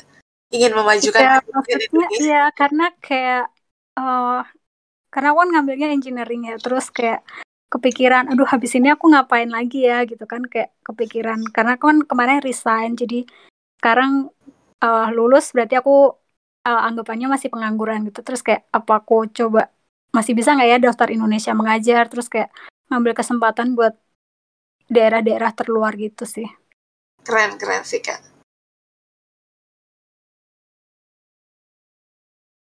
Kalau untuk yang kak Melody mungkin kira-kira kepikiran nggak kontribusi setelah lulus S3-nya apa mungkin? Um, kan penelitian saya kan tentang bahasa Indonesia ya. Maksudnya spesialisasi saya itu linguistik itu artinya ilmu bahasa. Dan um, biasanya sebagian besar penelitian saya tentang bahasa Indonesia. Uh, jadi ke depannya ya sedikit banyak ada uh, saya akan melakukan penelitian-penelitian bahasa Indonesia. Tentang bahasa Indonesia atau bahasa-bahasa di Indonesia. Ini sih baru rencana ya maksudnya. Ya kan saya nggak tahu setelah S3 nanti kalau saya mengajukan research grant apakah bisa dengan mengajukan penelitian untuk bahasa Indonesia atau saya perlu menyesuaikan dengan situasi? Bisakah saya mengajukan um, dana penelitian ke pemerintah Norwegia? Kan belum tentu mereka mau mendanai penelitian tentang bahasa Indonesia tapi kalau saya bisa mengait-kaitkannya dengan um, kepentingan mereka mungkin bisa.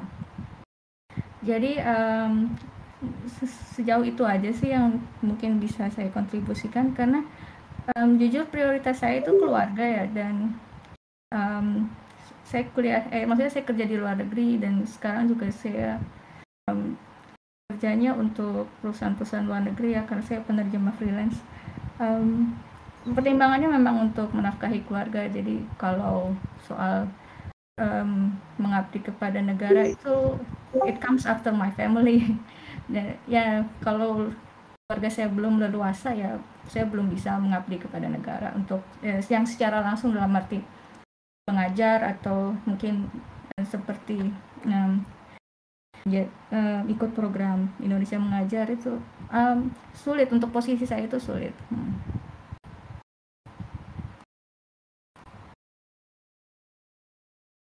Oke, mungkin Kak Melodi prioritasnya masih di keluarga dulu ya. Oke, kalau gitu Kak Risput kira-kira kepikiran nggak untuk kontribusi setelah lulus sorry, sorry, sorry, aku ketawa, sorry aku ketawa. Nggak, uh, soalnya ini lucu sih untuk uh, menurut aku ya maksudnya ini per pertama ini pertanyaan yang ditanyakan di essay LPDP ku um, 2014 itu. Berarti berapa tahun yang lalu tuh? 8 tahun yang lalu. Uh, jadi gini aku tuh gimana ya dengan semua usahaku mati-matian kepala jadi kaki kaki jadi kepala aku nyari beasiswa aku sekolah di luar negeri dan segala macam aku tuh janjian sama temanku yang juga sama aja kayak aku 11 12. Dia bahkan mungkin sekarang udah hampir profesor kali di luar negeri ya, di di Inggris dia. Nah, kita tuh kita tuh pernah ngobrol terus kita bilang, "Kenapa sih eh, nggak uh, ada apa kayak kalian tahu kalau orang India satu uh, satu orang aja berhasil masuk ke suatu tempat, nanti tahu-tahu di tempat itu orang Indianya jadi banyak karena apa? Karena mereka ngajak, mereka ngasih tahu mereka ini. Nah, terus kita mikir, kenapa kita nggak kayak gitu aja? Tapi kita tuh dari sisi akademis. Jadi aku sama temanku tuh aku mikir, ya udah kita jadi ahli aja. Jadi ahli di luar negeri nggak apa-apa. Kalau misalnya di negara kita itu masih belum ada atau masih belum dibutuhkan, ya udah kita kita bikin gimana caranya kita bisa menarik mahasiswa-mahasiswa Indonesia masuk ke dalam lab kita gitu.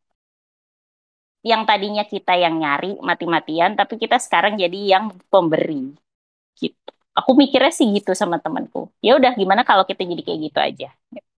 Kita jadi profesor kita jadi dokter kita punya lab sendiri di luar negeri kita bisa uh, bukan bisa harus sih kalau jadi dokter jadi profesor di luar negeri itu kan harus punya mahasiswa bimbingan ya. Mahasiswa bimbingannya ya udah cari dari Indonesia aja kita tawarin gitu. Karena itu kan negara kita sendiri negara maksudnya ya kita lahir di sana gitu. Kontribusi baliknya adalah ya kita ngajarin kita memberikan kesempatan lebih lagi kepada orang-orang calon-calon mahasiswa di Indonesia gitu. Aku sama temanku mikirnya kayak gitu sih. Dan aku punya project pribadi sebenarnya. Aku pengen ngebimbing lebih banyak lagi anak-anak uh, mahasiswa yang mungkin mereka uh, punya kemampuan tapi uh, informasinya terbatas atau misalnya nggak ada mentor ya gimana caranya supaya bisa sekolah ke mana pun yang mereka inginkan. Gitu. caraku memberi balik itu seperti itu. Bukan gimana ya aku berpikir memberi memberi balik ke Indonesia itu berkontribusi lagi itu tidak harus tidak selalu harus dengan cara aku harus balik ke Indonesia dan aku harus ada di Indonesia, tapi dari luar pun aku juga bisa gitu sih. Dan satu temanku di Kementerian BUMN, dia bilang, nggak ada put cewek ahli yang ahlinya kayak lo dan kita lagi membutuhkan itu. Udah lo nggak apa-apa lo belajar itu aja. Gitu. kita perlu soalnya. Karena belum ada. Jadi ya udah lo lo go your way. Jadi dia bilang kayak gitu. Terus kayak tapi kalau misal lo dipanggil sama negara untuk pulang lo balik ya put. Oke. Okay. ya kalau negaranya butuh saya balik. Kalau negaranya tidak ya saya berkontribusi dari luar gitu. Gitu sih kalau jadi inget kalau pada tahu pinot itu dia juga pernah ngomong kayak gitu sih. Jadi dia sekarang uh, ilustrator ilustrator Indonesia yang kerja di luar negeri. Dan setiap kali ditanya hmm. apakah dia mau balik untuk Indonesia, dia bilang dari negara dia berkarir juga bisa untuk kontribusi ke Indonesia dengan mengenalkan ke orang-orang sekitar dia. Mungkin Kak Risput mungkin kayak gitu juga idealisasinya. Gimana Kak Babai? Uh, apa udah jelas? Uh, ya udah, udah jelas. Ini cuman nggak tahu sih, cuman tiba-tiba muncul aja kayak penasaran aja gitu. Ya Wah. udah, udah cukup kok. Thank you ya. Iya, thank you juga Kak Babai atas pertanyaannya. Oke. Okay. Oke, mungkin ini aku tanya satu pertanyaan terakhir, boleh nanti kita lanjut lagi ke Q&A-nya pertanyaan terakhirku ini mengenai tips dan uh, pesan terakhir yang pengen kakak-kakak sharing ke teman-teman yang mungkin sedang berpikir ingin mengambil beasiswa juga yang ke luar negeri. Apa punya tips kah atau sharing cerita? Silakan mungkin bisa dijawab dulu dari Kak Kristina Putri. Iya, tadi ada kayak dari Kak Risput ya, kayak harus dipersiapkan dengan sebaik-baiknya, kayak kamu harus tahu tujuannya mau belajar tuh belajar apa, terus kayak uh, milih kampusnya yang ada jurusan itu yang sesuai yang minat kamu karena dari pengalaman aku sebenarnya karena aku apply itu nothing tulus terus menyuapi ego aku karena kayak ya sebelum 30 tahun aku mau S2 kayak bisa dibilang kayak bukan 100% ilmu yang aku pengen pelajarin gitu. Tapi karena aku udah terlanjur terus kayak dapat kayak uh, diambil atau enggak nggak tahu kesempatan itu bakal datang dua kali atau enggak. Jadi aku tetap ngambil dan ya udah aku uh, ngejalaninnya ngejalanin karena tanggung jawab gitu kan udah ngambil jadi yang penting itu sih ngerti tujuan belajarnya apa terus kampus yang dituju jurusannya udah sesuai apa enggak dan udah gitu aja tapi emang perlu fokus ya mbak berarti udah tahu dulu jurusannya mm -hmm. sama kampusnya ya biar yeah. fokus lagi uh, apply beasiswanya Yes. Oke, okay, thank you, thank you. Untuk Kak Melody, apa punya tips tersendiri hmm. untuk beasiswa? M mungkin um, mungkin supaya kita lebih terbuka terhadap hal-hal yang tidak terduga ya karena baik S2 maupun S3 saya ini ada unsur hmm, tidak terduganya uh, jadi kadang-kadang kita pesimis terhadap sesuatu tapi um, kita tetap perlu coba cari tahu apakah mungkin ada caranya mungkin sebenarnya hal ini bisa diwujudkan dengan nanya-nanya orang dengan nanya ke kampus yang dituju. Um, ya S3 yang saya dapat offernya ini juga tadinya saya tidak yakin saya bisa diterima. Hmm, jangankan diterima saya tadinya tidak berpikir bisa masuk interview. Tapi saya tanya-tanya kepada dosen-dosen di sana dan mereka tetap baik ya tetap ayo apply ayo apply. Ternyata bisa. Jadi um, um, terlepas dari apa yang kita pikirkan saat kita um, pada tahap awal ya untuk mencoba apply uh, sebuah beasiswa atau universitas um, coba cari tahu sebanyak-banyaknya dulu sebelum benar-benar memutuskan bahwa oh ini Eh, bahwa kita tidak bisa apply ke program ini atau ke beasiswa ini. Ya jangan menyerah terlalu awal lah siapa tahu ada jalan di yang tidak terlihat di ujung sana. Jadi kita tetap jalan dulu. Oke jadi untuk tetap semangat juga ya dalam mencari beasiswa ini.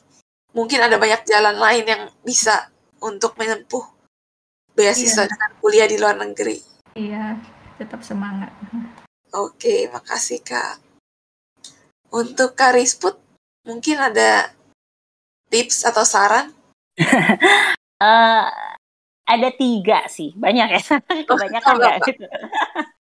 uh, yang pertama sih percaya aja kalau misalnya kamu udah bisa berdoa untuk sesuatu berarti itu doanya bakalan dikabulkan. Tapi dikabulkannya dalam bentuk apa? Bukan urusan kamu lagi, itu itu udah urusan yang di atas. Jadi kalau kamu udah bisa berdoa, oh saya pengen ke luar negeri gitu. Nah itu pasti dikabulin. Tapi dalam bentuknya sekolah atau misalnya mungkin malah kerja atau mungkin siapa tahu kamu malah ketemu belahan jiwamu di luar negeri dan malah jadinya harus tinggal di luar negeri kan nggak ada yang tahu. Itu satu. Terus yang kedua, eh, kalau misalnya kamu udah tahu kamu pengen mencari beasiswa untuk sekolah di luar negeri, masing-masing orang itu punya tempatnya masing-masing di dunia ini. Jadi kalau misalnya kamu pengen banget keluar kuliah ke luar negeri lewat beasiswa LPDP, persiapannya udah 200% deh. Kamu udah yakin banget bakalan diterima. Tapi karena ternyata dalam satu dan lain hal kamu gak dapat, mungkin karena kamu akan mendapatkan beasiswa yang lain. Mungkin beasiswanya malah lebih banyak daripada yang di LPDP kasih gitu. Jadi jangan jangan jangan patah semangat lah. Kalau semua semua orang tuh ada lah tempatnya masing-masing ada beasiswanya masing-masing kalau misalnya pengen sekolah keluar yang kedua kalau yang ketiga niatnya bukan niat sekolah niatnya niat jalan-jalan. Kalau niatnya sekolah stres kamu. Percaya niatnya jalan-jalan. Kalau dapat kalau da kalau lulus dapat title MSc MRes PhD whatever itu bonus aja. Niatnya ja, jangan pernah niat sekolah deh niatnya niat jalan-jalan niatnya niat dapat pengalaman baru biar biar bisa dinikmati kehidupannya pas lagi di luar negeri itu gitu udah itu aja sih kalau dari aku Oke, mungkin itu tips-tips dari narasumber kita soal beasiswa di luar negeri. Aku kembali lagi nih. Kalau ada yang mau bertanya bisa open mic langsung ya. Atau mungkin chat kalau misalnya nggak bisa open mic di channel. Apakah teman-teman ada yang mau bertanya?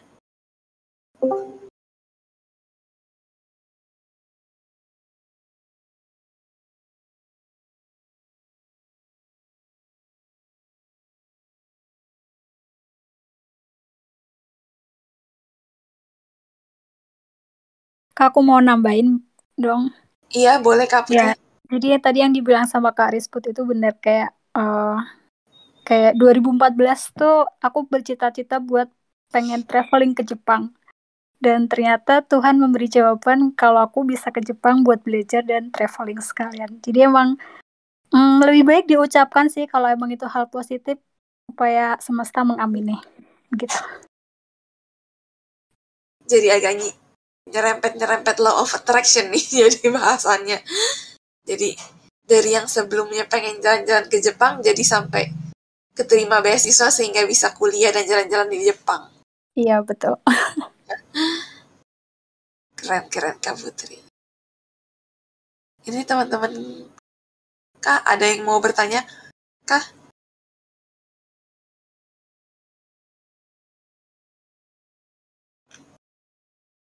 aja ya. Hai Put, aku mau tanya sama Putri Risput. Iya boleh. uh, tadi kan uh, teman Putri yang kerja di kementerian bilang kalau kamu tuh dibutuhkan banget di sini karena teknologinya tuh belum ada atau orangnya yang belum ngerti teknologinya gitu. Hmm. Uh, bisa dijelasin yang Putri kerjain tuh sebenarnya apa sih? kok sampai teman-teman merelakan untuk Putri berkarya dari mana saja gitu. uh, Oke, okay, makasih. Um, Oke, okay, jadi gini, ini ini akan nyerempet teknis dikit. Aku sebisa mungkin nggak banyak bahasa teknisnya biar nggak pusing ya teman-teman di sini. Uh, jadi backgroundku kan chemical engineering, uh, teknik kimia bahasa Indonesia teknik kimia, jadi chemical engineering. Nah, um, aku ngambil uh, fokus itu di energi terbarukan. Jadi bagian uh, sistem penyedia energinya. Jadi sistem penyedia energi dari energi terbarukan itu kan banyak banget macamnya, segala jenis macam ada lah. Mungkin kalian kalau di Indonesia sering dengarnya uh, pembangkit listrik tenaga angin, pembangkit listrik tenaga panas bumi. Nah, itu kan ter, uh, terbarukan tuh, energi-energi terbarukan. Aku um, aku uh, aku itu fokusnya waktu S2 aku fokusnya di fuel cell. Sorry. Uh, uh, teknologi hidrogen. Yang sekarang juga masih teknologi hidrogen, tapi saudaranya, saudaranya dari fuel cell yaitu electrolyzer. Electrolyzer itu apa? Itu pemecah air. Jadi air dipecah H2O dipecah jadi H2 dan O2 dan listrik. Jadi eh, kenapa dibilang sama temanku yang di kementerian itu itu sangat dibutuhkan? Karena setelah COP 26 kemarin yang di Glasgow tahun lalu 2021 itu kan uh, membahas lebih lanjut Paris Agreement ya, Paris Agreement di mana kita kan mau mau sebisa mungkin semua negara di dunia yang menandatangani, menandatangani Paris Agreement menahan laju kecepatan pemanasan global, di mana uh, targetnya adalah nggak boleh lebih dari 1,5 derajat Celcius nih nambahnya.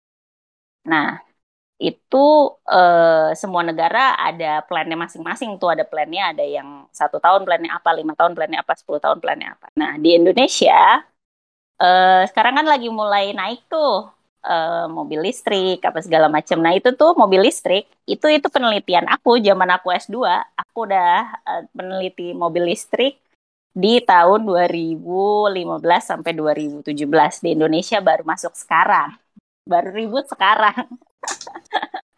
Uh, terus uh, ini electrolyzer yang terbaru yang akan jadi penelitianku terbaru itu akan jadi gantinya yang lebih efisien daripada si uh, fuel cell itu gitu sih jadi kalau misalnya kalian mau bertanya soal soal baterai baterai listrik, sorry, mobil listrik atau misalnya um, pesawat-pesawat yang pakai uh, fuel cell itu adalah pesawat-pesawat yang saat ini mungkin lagi ngebom di Syria. Agak gelap ya, tapi itu memang memang yang terjadi gitu. Uh, jadi memang pesawat-pesawat tactical drone itu biasanya pakai fuel cell semua. Uh, pembangkitnya udah pembangkit renewable energy semua. Karena kan memang minyak dan uh, baranya sedang sangat berusaha untuk ditinggalkan dan nggak lucu juga tactical drone bawa-bawa minyak atau bawa-bawa batu bara di atas kan berat gitu kan pasti pakai yang ringan gitu sih jadi di Indonesia sendiri belum ada teknologinya kalaupun ada itu hanya baru skala uh, lab skala lab di universitas. Jadi belum kayak di negara lain di Jerman itu udah satu desa itu semuanya udah di pembangkitnya udah pakai fuel cell totally. Uh, kalau di Jepang itu uh, mereka nyobanya kayak per satu rumah itu satu satu rumah itu di, di uh, pembangkit listriknya listriknya dari satu fuel cell itu mereka udah mulai coba kayak gitu. Dan mobil listrik kan kalau di luar negeri kan udah di mana-mana stasiun pengisian bahan bakar listrik kan ya udah kayak cuma ngecas gitu doang, kayak ngecas HP, ngecas mobil tapi gitu sih. Menarik banget. Terima kasih banyak udah mau jelasin ya. Itu kita kapan pakai yang kayak gitu, Put? Uh, paling cepat perkiraan kalau aku lihat dari planningnya itu adalah di 2030. Itu paling cepat ya. Itu udah optimis banget, perkiraan optimis banget. Semoga bener ya nanti di 2030 kita udah pakai mobil-mobil listrik di Indonesia. Uh, tahun lagi. itu itu perkiraan paling optimis ya, tapi kan iya. seperti, seperti biasa uh, kalau di Indonesia kan ya tidak tahu uh, implementasinya seperti apa gitu. Planningnya sih planning optimisnya di tahun segitu. Uh, kalau di Singapura itu udah banyak mobil-mobil tapi hybrid. Apakah itu termasuk juga? Termasuk, itu termasuk juga. Jadi mereka berusaha, uh, jadi mereka nggak kaget karena kalau hybrid itu kan masih tidak terlalu tergantung ke stasiun pengisian listriknya kan, karena mungkin di Singapura kan nggak nggak banyak tuh stasiun pengisiannya, masih belum banyak lah. Nah jadi mereka memilihnya pakai ya udah di di di di zaman adaptasinya itu mereka pakai yang hybrid karena hybrid itu uh, dia itu basically dia pakai bisa yang terbarukan tapi dia masih ada pakai fuelnya dikit tapi dikit banget sih. Kalau misalnya kayak si renewable energinya habis nih si fuel cellnya habis dia bisa pakai uh, bensin. Tapi ya dikit jadi nggak nggak full kalau kalau kayak mobil konvensional kan full bensin polusi gitu kan. Kalau kalau fuel cell ini kan uh, apa polusinya adalah uap air jadi ya udah nggak masalah kan Oh, tapi di Singapura udah banyak kok put apa di tiap-tiap compound uh, uh, kayak perumahan gitu ada sekitar 3 sampai 5 pengisian itu baterai iya, uh, mobil uh, uh. gitu. Jadi Kar memang karena Singapura nggak ada polusi sama sekali. Iya, jadi jadi tambah bersih aja Singapura udaranya karena stasiun pengisian listriknya nggak kayak stasiun bensin ya yang harus diisi. Ini kan ya listrik kan ya udah kayak ya kayak ngecas nah, kayak ngecas. Uh -uh. ya semoga kita bisa ke, ke situ supaya tidak polusi lagi. Yay. Iya oke terima kasih pertanyaannya Kak Ulan dan Kak Risput mungkin teman-teman yang lain masih ada pertanyaan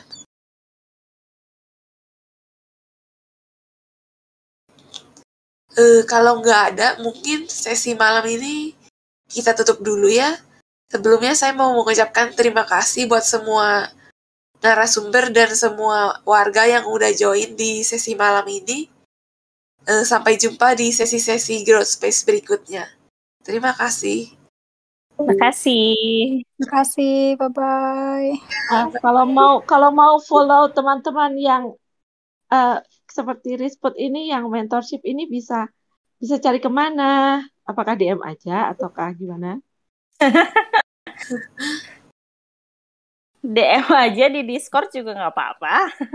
Oke, okay. kayaknya kemarin nggak dibales-bales deh kalau DM di Discord. Hmm.